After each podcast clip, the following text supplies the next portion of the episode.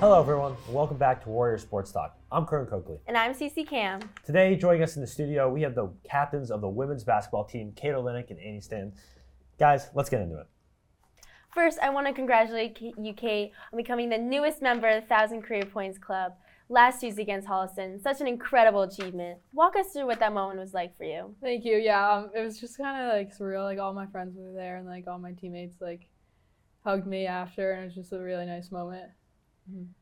That's awesome. Kate, obviously, a thousand points is no small feat. Getting your name up on the famous banner in the gym, that's not easy. So, what does breaking this milestone symbolize for you as a player? Um, I just feel like I don't know, just like hard work to get there, Mhm. and it's just kind of cool to have my name on the banner. So, Finally yeah, seeing that, like, for all just get symbolized in one. Yeah. Right there. That's, Yeah. that's, that's big. Mhm. What has been the biggest motivation for the team this season? I feel like we've really just been driving for the state championship. Like last year, we got really close and we ended in a sad way. So I feel like that's our goal this year, and we're trying to get there. Yeah. You guys have been playing incredible right now, and without wanting to jinx it, you are still undefeated at 16 and 0. Knock on wood. you guys have four games left in the regular season, and you have been playing at a blazing pace so far. How do you, as the captains, keep the team focused and keep it up the rest of the way? Yeah, I just feel like we just like have to stick together. Like team dinners, like we have to stick together and um, just be as a whole, uh, be as one, and be really a team. Yeah, definitely. What has been the biggest challenge or really difficult for the team? I feel like starting off games when we're not really ready to go. Like uh, the other night when we played Norwood, we started off really slow and everyone was just kind of like not ready to go. So I feel like we always just have to come out to it with a really strong start and then we'll be good. When you guys do get out to those starts, how do you, as captains, respond to that? Lead the team.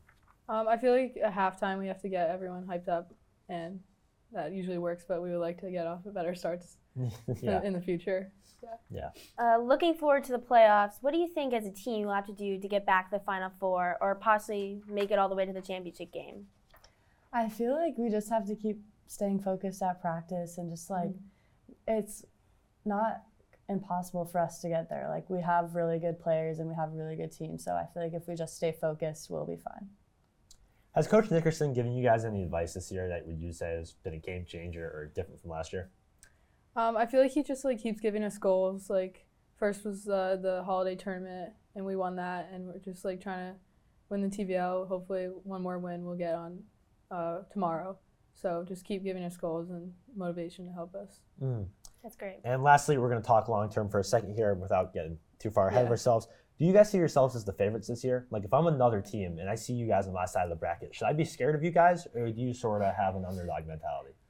You know, I feel like I don't want to say the word favorite because any team can win. I feel like at any time. Mm-hmm. I feel like it's just what you give in that game, and you have Yeah. to give it all every time. Definitely. Mm. Yeah, for sure.